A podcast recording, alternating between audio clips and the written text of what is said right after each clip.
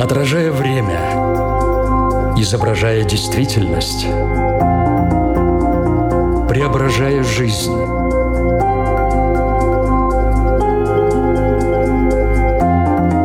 Форма выражения. Программа о том, как мы проявляем себя в этом мире.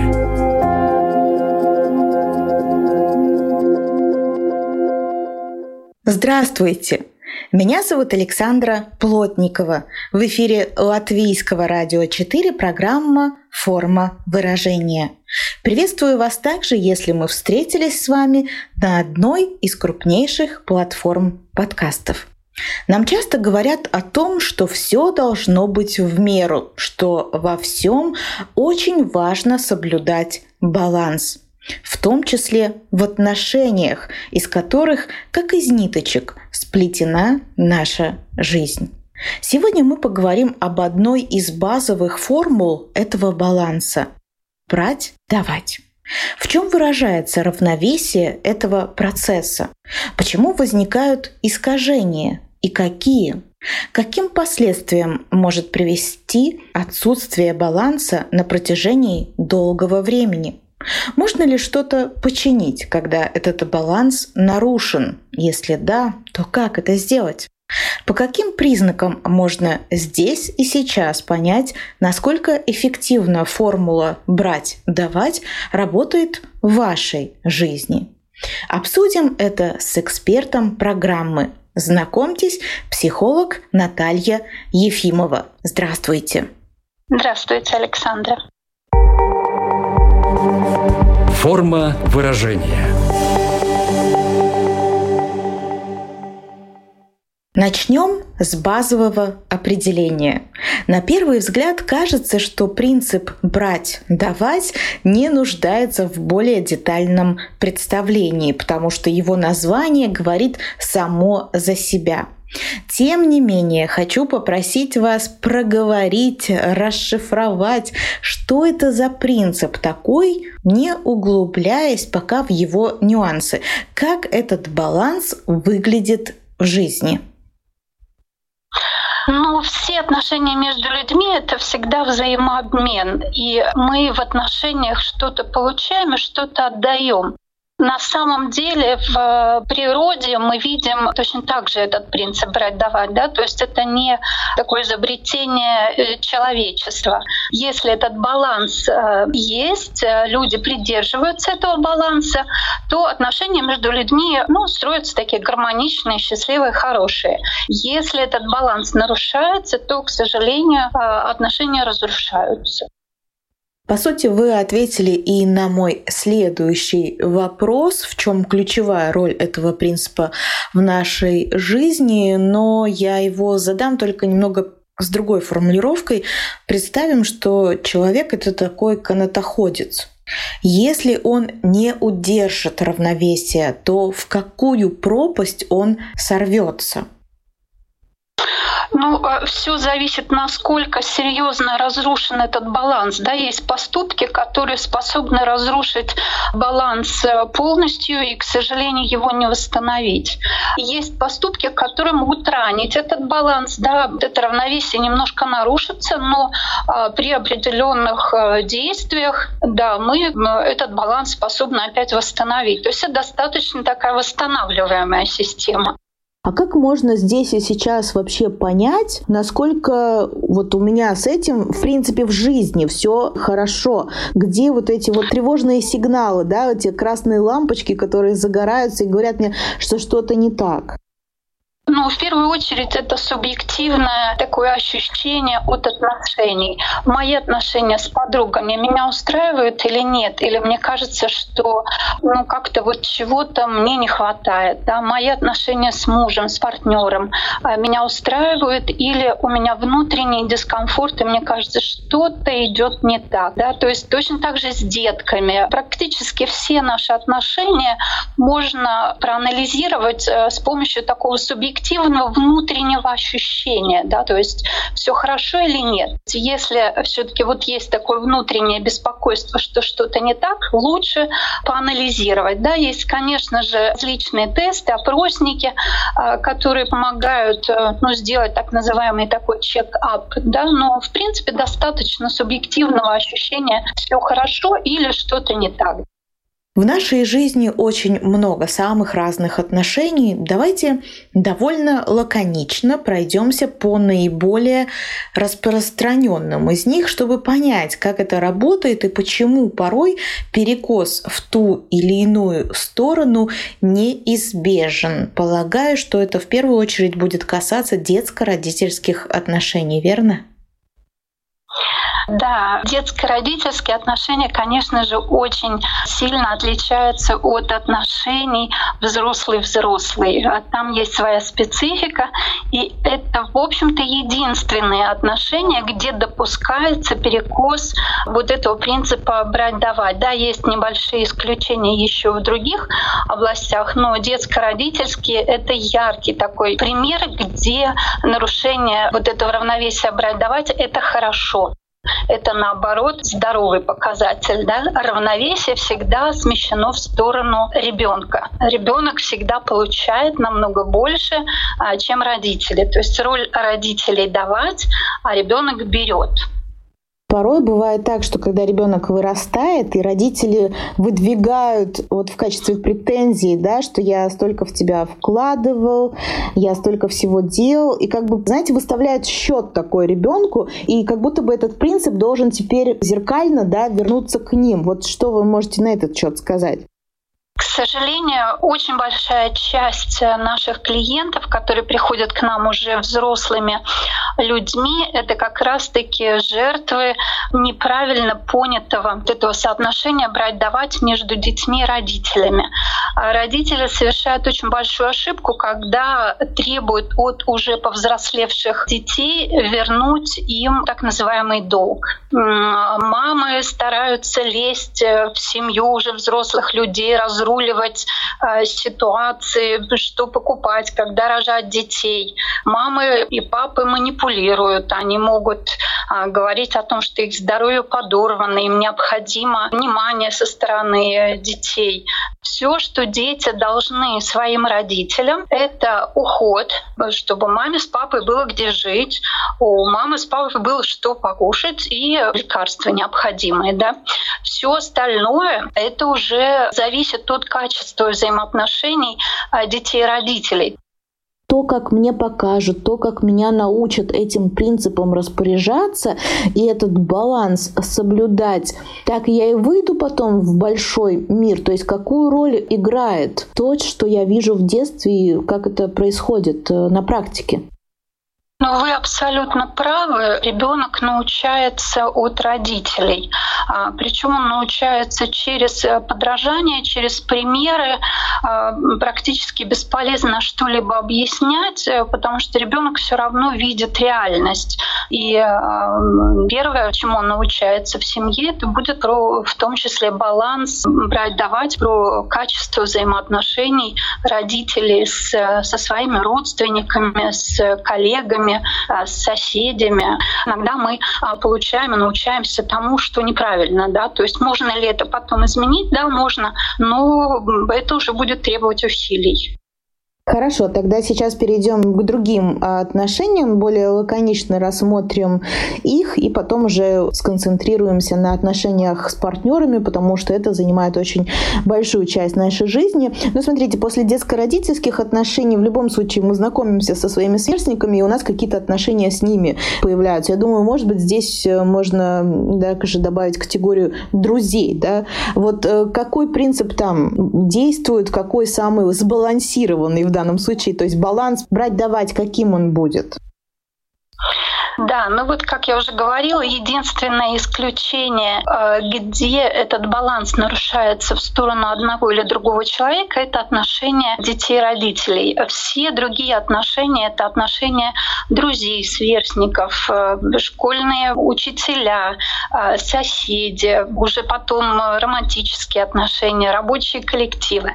Все эти отношения будут строиться на базе 50 на 50, да, то есть мне дали, я отдаю в ответ. Опять мне дали, я отдаю в ответ. Да? То есть это будут уже очень равноценные отношения. Они уже не выдержат перекоса. Давайте приведем несколько примеров, как выглядит этот перекос в дружбе или в работе. Ну, то есть, например, если тебе друг звонит в 3 часа ночи, ты мчишься ему помогать, в то же время ты сам не можешь э, сделать такой звонок ему, потому что он скажет, ой, мне лень, ой, я не могу и так далее. То есть, как это происходит, в чем это выражается? Да, опять же, вы правы, очень хороший пример. Э, на самом деле, если начинается злоупотребление дружбой, то есть э, все время что-то требуется от меня, у нас нарастает внутренняя тревога, злость, раздражение, непонимание, и в итоге эти отношения обречены. А в рабочих отношениях начальник э, или даже коллеги, да, тебя просят все время что-то сделать, и ты соглашаешься, соглашаешься, всем охотно помогаешь. Может быть, тут какой-то пример еще? Да, точно так же баланс э, в здоровых отношениях сохраняется на работе, да, сколько я а, даю, столько и получаю. Работодатель со мной расплачивается а, зарплатой, э, статусом, а, похвалой, то есть ну, все, что находится в его ресурсах. Соответственно, я делюсь с ним своими знаниями, опытом. Если этот баланс хороший, здоровый, то мне нравится работать в этом коллективе с этим начальником. Если что-то не так, опять же, у меня будет возникать желание уйти, поменять работу. К сожалению, бывают ситуации, когда а, человек, э, уже будучи взрослым, все еще сильно травмирован собственными родителями. Например, он недолюблен своими родителями то вот этот дисбаланс, то есть нарушение баланса, когда он очень много дает и в ответ получает очень мало, может длиться достаточно длительное время. А счастливы ли они? Нет. А мало того, с ними не строят глубоких отношений, но использовать их, да, используют. А до момента, пока этот человек, например, не доходит до психолога или а, ему навстречу не попадается другой человек, с помощью которого он начинает понимать, что так, как происходит, так не должно быть. С одной стороны, вот вы сказали, что это может быть такая выученная модель, понятная, поэтому человек ее придерживается. Но ведь еще иногда люди настолько готовы сами да, в этом перекосе жить, и они готовы отдавать в попытке получить таким образом любовь, а, пытаясь быть хорошим для всех. Да, то есть они замечают этот перекос, но они хотят в нем находиться скорее, наверное, не хотят, скорее они вынуждены в нем находиться, потому что у них нет других э, знаний, умений, навыков э, строить более здоровые отношения пока у него не появятся ресурсы к изменению, а ресурс к изменению это все равно новая информация. Чаще всего это либо через а, человека, который начинает ему показывать, что то, что происходит, оно какое-то неправильное, посмотри, как ты живешь. То вот очень долго такие отношения дисгармоничные может, к сожалению, человек удерживать. И потом передавать их а, своим детям. Тоже к великому сожалению. Форма выражения. Напомню, что в эфире Латвийского радио 4 программа «Форма выражения». Мы говорим сегодня о соблюдении баланса брать-давать в самых разных отношениях. Ну и сейчас уже хотелось бы перейти к отношениям, в которых встречаются два партнера. Насколько это важно, мы уже поняли. Этот принцип позволяет создавать здоровые отношения. Но когда люди только встречаются, у них там явный перекос в этом балансе, потому что все хотят давать очень сильно, это искренне, от сердца и так далее. А потом все-таки все приходит в какую-то норму. Вот как это развивается? Вот с того момента вот, вот люди встречаются, хотят давать и давать. Ну, конечно, это самый такой красивый период, это самая-самая романтика, когда мы стараемся показать самые свои лучшие стороны, мы стараемся давать. И эти периоды достаточно длительные на самом деле. И, в общем-то, начинаются проверки этого баланса тогда, когда начинаются первые сложности. Да? Например, э, понравились друг другу и решили начать жить вместе. Ну вот тебе первая сложность — снять квартиру квартиру, кто будет ее оплачивать? Пополам 50 на 50 или 70 на 30, да. А как будет, если э, у девушки совсем маленькая зарплата или наоборот зарплата выше, чем у парня, да. То есть вот уже начинаются такие, ну, росточки, предпосылки для нарушения баланса. И, конечно же, здесь уже начинает э, требоваться такая мудрость для прохождения вот этих первых кризисов. Они неизбежны. Вот мы сейчас заговорили о финансах, но я слышала ранее такую мысль, что, например, если ну, в финансах нет этого баланса, то этот баланс можно компенсировать даже если молодой человек не может э, оплачивать квартиру, но он может, например, там по дому что-то больше делать, да, и в целом потом в итоговом, так сказать, счете получается гармоничный баланс. Можно его удерживать таким способом? Да, действительно, баланс, он э, и проявляется, и может нарушаться в разных сферах. Это и сфера финансов, и а, распределение обязанностей по дому, воспитание детей, там, сексуальные отношения. Э, то есть очень разные сферы. И где-то у нас этот баланс э, держится более крепко, его легче удерживать, а где-то этот баланс, например, может нарушиться, и тогда с помощью других сфер а, совершенно точно он может компенсироваться. Но опять же, каждый случай очень-очень индивидуален.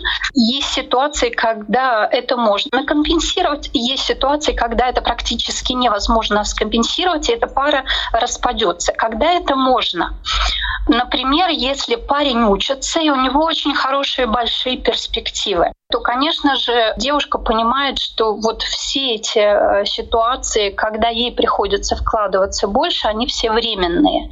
И парень помогает э, пройти через вот этот не очень простой период, а в том числе через помощь э, по дому, через заботу, то ну, такая пара достаточно легко может справиться с этим кризисом. А вот если мы говорим про ситуацию, когда отношения уже сложились, и это взрослый мужчина, который по какой-то причине зарабатывает меньше, то там, конечно же, очень сильно нужно смотреть, насколько другие области а, способны компенсировать вот это неравновесие финансовое. А финансовое неравновесие женское как раз очень легко парами преодолевается, потому что в нашей культуре принято, что женщина, да, она вполне себе может зарабатывать меньше. Но, может быть, я очень много делаю, муж зарабатывает хорошо, но я при этом же могу все равно испытывать перекос, этот дискомфорт. Да, это такой очень болезненный вопрос, конечно, потому что достаточно распространенное явление, когда женщина приходит, вот она поработала у себя на работе, муж поработал у себя на работе, они приходят приблизительно в одно и то же время, скажем, часов 6-7 вечера они уже дома, и муж занимает свое а, персональное место у дивана, а женщина идет шуршать на кухню. То, в общем-то, можно не спрашивать, как себя женщина ощущает в этот момент, когда на ней висят дети, когда ей надо готовить кушать. Могу сильно предположить, что, например, сексуальные отношения в этой паре сильно страдают, потому что ну, где-то это недовольство должно а, вылезать. Совершенно другая ситуация, когда муж действительно много работает и а, зарабатывает. Да? То есть если а, ну, муж приходит, муж работает, там иногда тяжело тяжело работает и приходит э, вечером а, поздно уставший, то, естественно, никакого дисбаланса не будет. Да? То есть э, и один работает на благо семьи и детей, второй работает на благо семьи и детей, а, так называемую вторую смену женщина отрабатывает да, на кухне, а, то здесь, конечно, не будет дисбаланса. Дисбаланс может возникнуть, и на самом деле такие ситуации есть, когда, например, муж зарабатывает достаточно неплохо, а при этом у него свободный график, э, он много времени может позволить э, а, посвятить себе любимому, то есть он может там часов в 10 поехать на работу, к обеду вернуться, а, сходить в спортивный зал, то есть много, много чего для себя сделать, а женщина в это время работает на кухне после работы, то здесь уже будет, конечно, яркое такое ну, нарушение баланса. Ранее прозвучало, что вот этот дисбаланс, он может э, со временем привести даже к серьезному кризису. Как не довести вот этот дисбаланс уже до кризиса? В какой момент нужно друг с другом поговорить, поскольку я полагаю, что это, наверное, первое, что нужно сделать, но мы же, во-первых, не сразу замечаем, возможно, да, что какой-то перекос существует, не сразу понимаем это, потом не сразу признаемся другому, другому человеку, какое-то время терпим. Вот как правильно себя вести, если ты понимаешь, что для тебя этот принцип вот в том формате, который он сейчас в твоей жизни, он тебе не подходит? Ну, первый шаг, да, первый шаг — это увидеть правду. Это можно поанализировать э, самостоятельно. Да. Сейчас э, в интернете э, достаточно много информации в доступе и видео, и семинаров, фильмов да, с участием психологов, где можно послушать, а как у людей вот строится счастливая семейная жизнь. Да. То есть мы сравниваем себя, смотрим, как у других, и начинаем видеть, например, что в моей жизни что-то не так. После того, как я увидел вот эту правду, да, что что-то не так, например, у нас э, с распределением а, домашних обязанностей, конечно же, второй шаг — это а, поговорить, причем поговорить э, ну, со своей второй половинкой не с упреками, а, не с обвинениями, а скорее про свои чувства. И, конечно же, к сожалению, есть ситуации, когда э, разговоры ни к чему не приводят, э, чудо не происходит, но это тоже такой тогда а, звоночек, а с каким человеком я живу, тогда делать более глубокие выводы. Наверное, здесь также важно отметить, что ну, не всегда, скажем, модель другой семьи — это именно то, что подходит да, именно мне, потому что, возможно, у нас ну, есть определенные, не знаю, перекосы. Для другой семьи это был бы перекос там, в распределении домашних э, обязанностей, но зато где-то эта компенсация довольно мощная, и она чисто индивидуальна. Да? Людей устраивает, и они чувствуют себя хорошо в этом.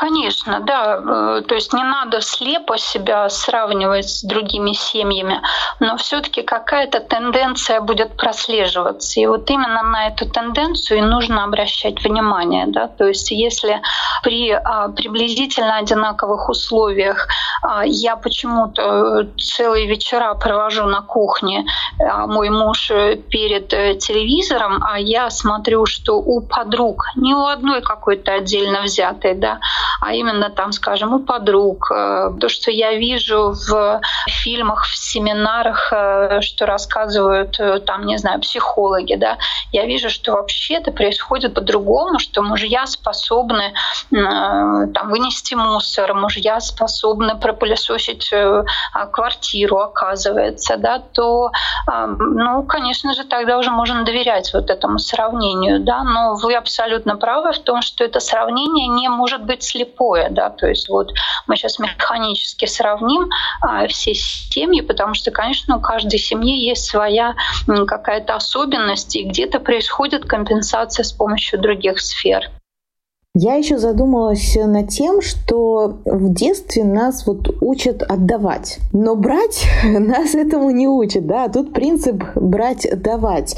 Вот как вам кажется, может быть, нас э, чему-то не научают, из-за чего потом у нас и возникают эти проблемы уже во взрослой жизни?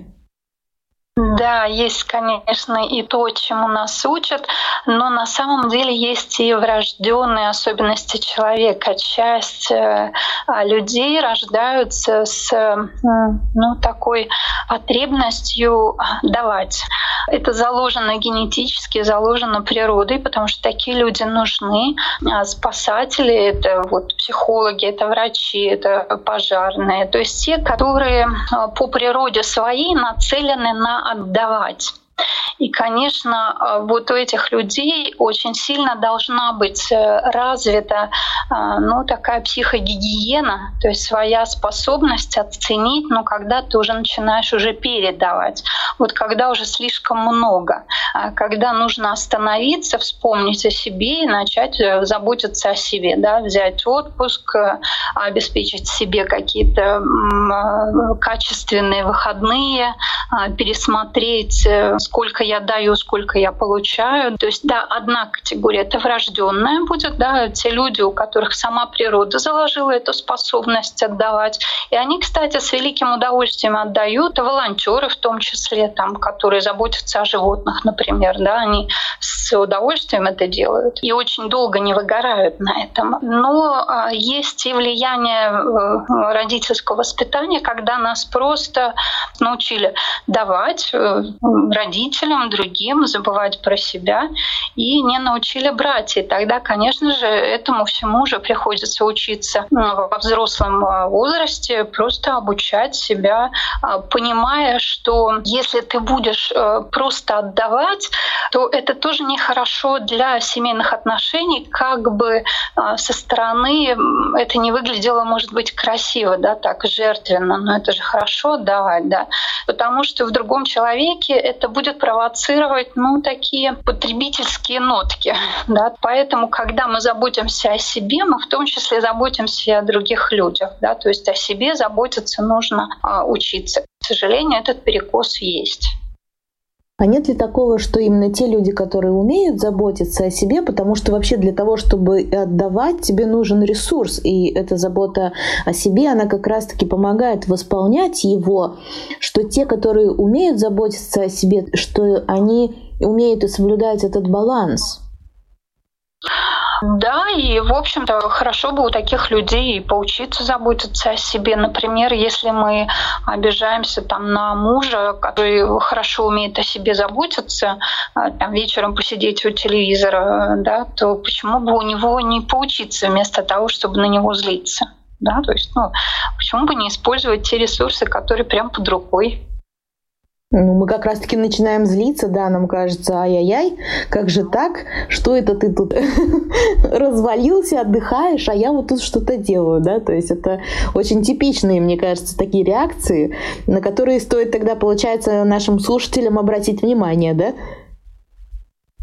Да, и в первую очередь начать с себя, да, то есть можно э, злиться на мужа и пытаться э, переучить его, но можно начать с себя и э, научить себя принимать, научить себя просить э, помощь, научить э, себя отдыхать, да, то есть начать с себя. Это всегда очень э, эффективный путь, намного более легкий, чем пытаться переделать другого человека.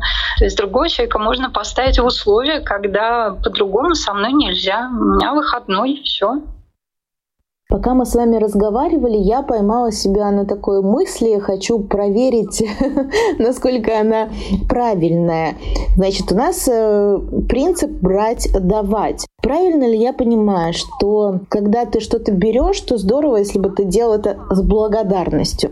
А когда ты что-то даешь, чтобы ты делал это без м, такого ожидания и какого-то требования, чтобы тебе вернули это назад в том же объеме, в котором ты даешь. А если в паре, если мы говорим про пару, присутствует любовь, то, конечно же, это происходит достаточно автоматически. Да? Нам э, хочется давать, э, то не вычисляя это математической формулой, а просто зная уже на собственном опыте, что я точно получу обратно и получу даже больше, чем я дала. И мне в ответ захочется опять дать больше. Да? То есть почему отношения, где есть любовь, где есть правильные ценности, они ну, такие цветущие, счастливые, потому что там не нужно а, высчитывать, кто сколько кому дал. Э, там все это происходит достаточно автоматически. Но если автоматически этого не происходит, то да, лучше посидеть и понаблюдать, кто кому сколько чего, а, почитать, э, сделать анкеты, чекап, э, поанализировать ситуацию. Автоматически да, но насколько это все должно быть бескорыстно? Наверное, вот это правильное слово, которым можно обобщить и принцип э, брать, и принцип давать, да, то есть тут они соединяются. То есть насколько это изначально должно быть бескорыстно, что ты не ожидаешь чего-либо, но берешь тоже с благодарностью, потому что это тоже определенное умение, как мне кажется достаточно большая часть а, людей, недополучивших а, а, ну, такую любовь э, со стороны родителей, у них как раз э, это будет болезненная тема давать да, не только брать, но и давать. Потому что внутри у них будет ощущение, что если я дам, я точно не получу обратно столько же, сколько я дам. И тогда уже будет, э, ну, если мы говорим про исцеление, то это будет э, под усилием воли. Да? То есть я буду себя обучать давать. Это будет происходить уже не легко, не автоматически, не а, бескорыстно, а это будет э, происходить с специально тренируя себя, но это практически вот э, восстановление доверия к людям. Когда я буду обучать себя, отдавать людям и видеть этот позитивный опыт, получать обратно, что люди отдают мне, и тогда каждый раз отдавать мне будет легче и легче. И вот здесь уже включится а, вот эта вот бескорыстность такая автоматическая, автоматическое доверие к другим людям, что а, баланс обязательно будет. Наша программа подходит к концу. Я бы очень хотела вас в заключении попросить озвучить основные правила сохранения здорового баланса вот этого принципа брать-давать. А, да, этих правил не так э, много, и они достаточно четкие. Если мы хотим, чтобы наши отношения развивались с партнерами, да, вот женщина-мужчина, отношения в рабочем коллективе, э, отношения между друзьями развивались э, хорошо, были счастливыми, гармоничными, то мы даем мы даем, и мы готовы получать обратно. И каждый раз, э, отдавая, мы даем немножко больше, э, чем дают нам. И тогда у второго человека автоматически возникает желание опять дать и опять немножко больше, а, чем дали мы. И тогда отношения развиваются, они не становятся такой стагнацией, они не застревают как болото, когда мы четко высчитываем математически, кто кому сколько там дал. Да? То есть если мы даем чуть-чуть больше, мы провоцируем эти отношения на хорошее, а, такое счастливое развитие. Это первое, мы даем. Второе, мы должны давать а, партнеру не то, что хочется нам, а то, что нужно партнеру. Потому что если ваш муж мечтает, не знаю, о подарке э, какие-то там рыболовецкие снасти, не надо ему дарить э, какую-то красивую рубашку, которая очень понравилась вам. Это, конечно, примитивный пример, но он такой четкий, да, то есть даем мы то, что нужно партнеру а не то, что кажется правильным нам. Третье — это то, что а, дисбаланс в одной сфере, это то, про что мы говорили, а, способен погашаться балансом в других а, областях. То есть, например, если есть временный дисбаланс э, в сфере финансов, он способен погашаться другими сферами, например, сферой сексуальных, романтических отношений или сферой домашних каких-то распределений обязанностей. Точно так же есть баланс э, негативный, да, то есть мы больше говорили про позитивный, но есть и негативный баланс. Если мы хотим, чтобы отношения сохранились, но нам по какой-то причине сделали плохо, то подставить щеку это не совсем правильный принцип. Для того, чтобы баланс сохранился, для того, чтобы отношения могли продолжать развиваться, мне в ответ э, нужно сделать человеку, причинившему мне боль, тоже больно. Вопрос, э, что именно я сделаю, это уже более такой сенситивный вопрос, да, но мне обязательно нужно сделать что-то в ответ э, не очень хорошее, но в меньшей степени, чем сделали мне. Потому что если я отвечу, не знаю, зуб за зуб, то отношения, скорее всего, оборвутся. А вот если я сделаю меньшее зло, то отношения будут э, развиваться. И на самом деле тот человек, который сделал зло, часто это не специальное такое, не сильно продуманное зло, а зло по дурости. Он, э, кстати говоря, тоже хочет э, для себя какого-то наказания, которое позволит потом этим отношениям развиваться дальше и быть. И, наверное, самое последнее — это такое больше а, предостережение, что есть вещи, которые разрушают отношения полностью. Одна из этих вещей — это измены, и вторая — это аборты в отношениях восстановить эти отношения после этих двух событий не помогут никакие формальные извинения, не помогут никакие попытки романтических уикендов и всего остального. А здесь поможет только полная трансформация человека с его раскаянием. И это раскаяние, например, изменившего партнера, оно всегда чувствуется, оно очень сильно отличается от э, извинения формального то тогда у отношений есть э, очень хороший шанс э, начаться заново, но уже на других ценностных базах. Попробую сейчас еще резюмировать некоторые моменты нашей беседы. Мы не задумываемся над многими какими-то вопросами. И я надеюсь, что наша программа сегодня как раз-таки была мотивацией для кого-то задуматься вообще, как у меня с этим балансом в жизни, сколько кто берет, сколько кто дает, насколько комфортно себя чувствует. Потому что, возможно, это такая остановка, когда ты начинаешь прислушиваться к себе и если я правильно уловила эту мысль, то первое, что нужно сделать, это провести такой внутренний диалог, чтобы разобраться, действительно ли мне вот, э, вот здесь не показалось, что этот дисбаланс существует, то есть понять, определиться, сформулировать для себя. Затем, наверное, самое первое, что я могу сделать уже из такой активной позиции, это поговорить с человеком, с которым у меня есть какой-то дисбаланс в этом принципе. Ну и третье, я так понимаю, что если я сейчас поймал себя на мысли, что у меня есть такой внутренний калькулятор, все равно кому, да, к своему партнеру, к своему другу, коллеге и так далее, что я могу обратиться за помощью к психологу. А чем он может мне помочь, Наталья? Это очень был бы хороший шаг, потому что а, психолог всегда нацелен на то, чтобы показать э, клиенту правду. Психолог поможет понять вот эти мои внутренние ощущения, они правильные, неправильные, может быть, я себе там что-то придумала, накрутила, неправильно поняла, да, то есть э, первое, психолог поможет э, понять, то есть мои вот эти внутренние ощущения, они адекватны или нет.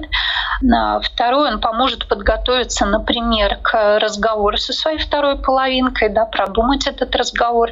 И третье, если разговор был неудачный, то психолог поможет начать вам э, меняться, да, то есть начать себя. Если мы не способны поменять э, второго человека, то очень хорошо э, подошло время начать менять себя, да, то есть, а что происходит, как я оказалась в этом всем, и что мне теперь делать, какой выход. Вот такая роль э, психолога. Ну, наверное, роль нашей программы была именно в том, чтобы кто-то задумался и понял, что ему такая профессиональная поддержка требуется. Я очень надеюсь, если вы распознали в себе такого человека, что вы не остановитесь просто на этом осознании, но и что-нибудь с этим сделаете. Ну, а мы сегодня попытались эту формулу брать, давать, реализовать на практике, потому что мы давали, вы, я надеюсь, брали эту очень важную цель ценную информацию, которой можно воспользоваться в жизни. Напомню, что сегодня вместе с нами была психолог Наталья Ефимова. Большое вам спасибо за этот интересный, очень ценный разговор. Спасибо вам. Да, и удачи. Я, Александра Плотникова, тоже желаю вам удачи. Прощаюсь с вами ровно на одну неделю. Только хочу напомнить, что нашу программу слушать можно не только на радиоволнах, но и на крупнейших платформах подкастов. Это Google, Apple, Spotify, CastBox и Яндекс Музыка. Выбирайте место встречи, а она случится ровно через 7 дней. Отражая время изображая действительность, преображая жизнь.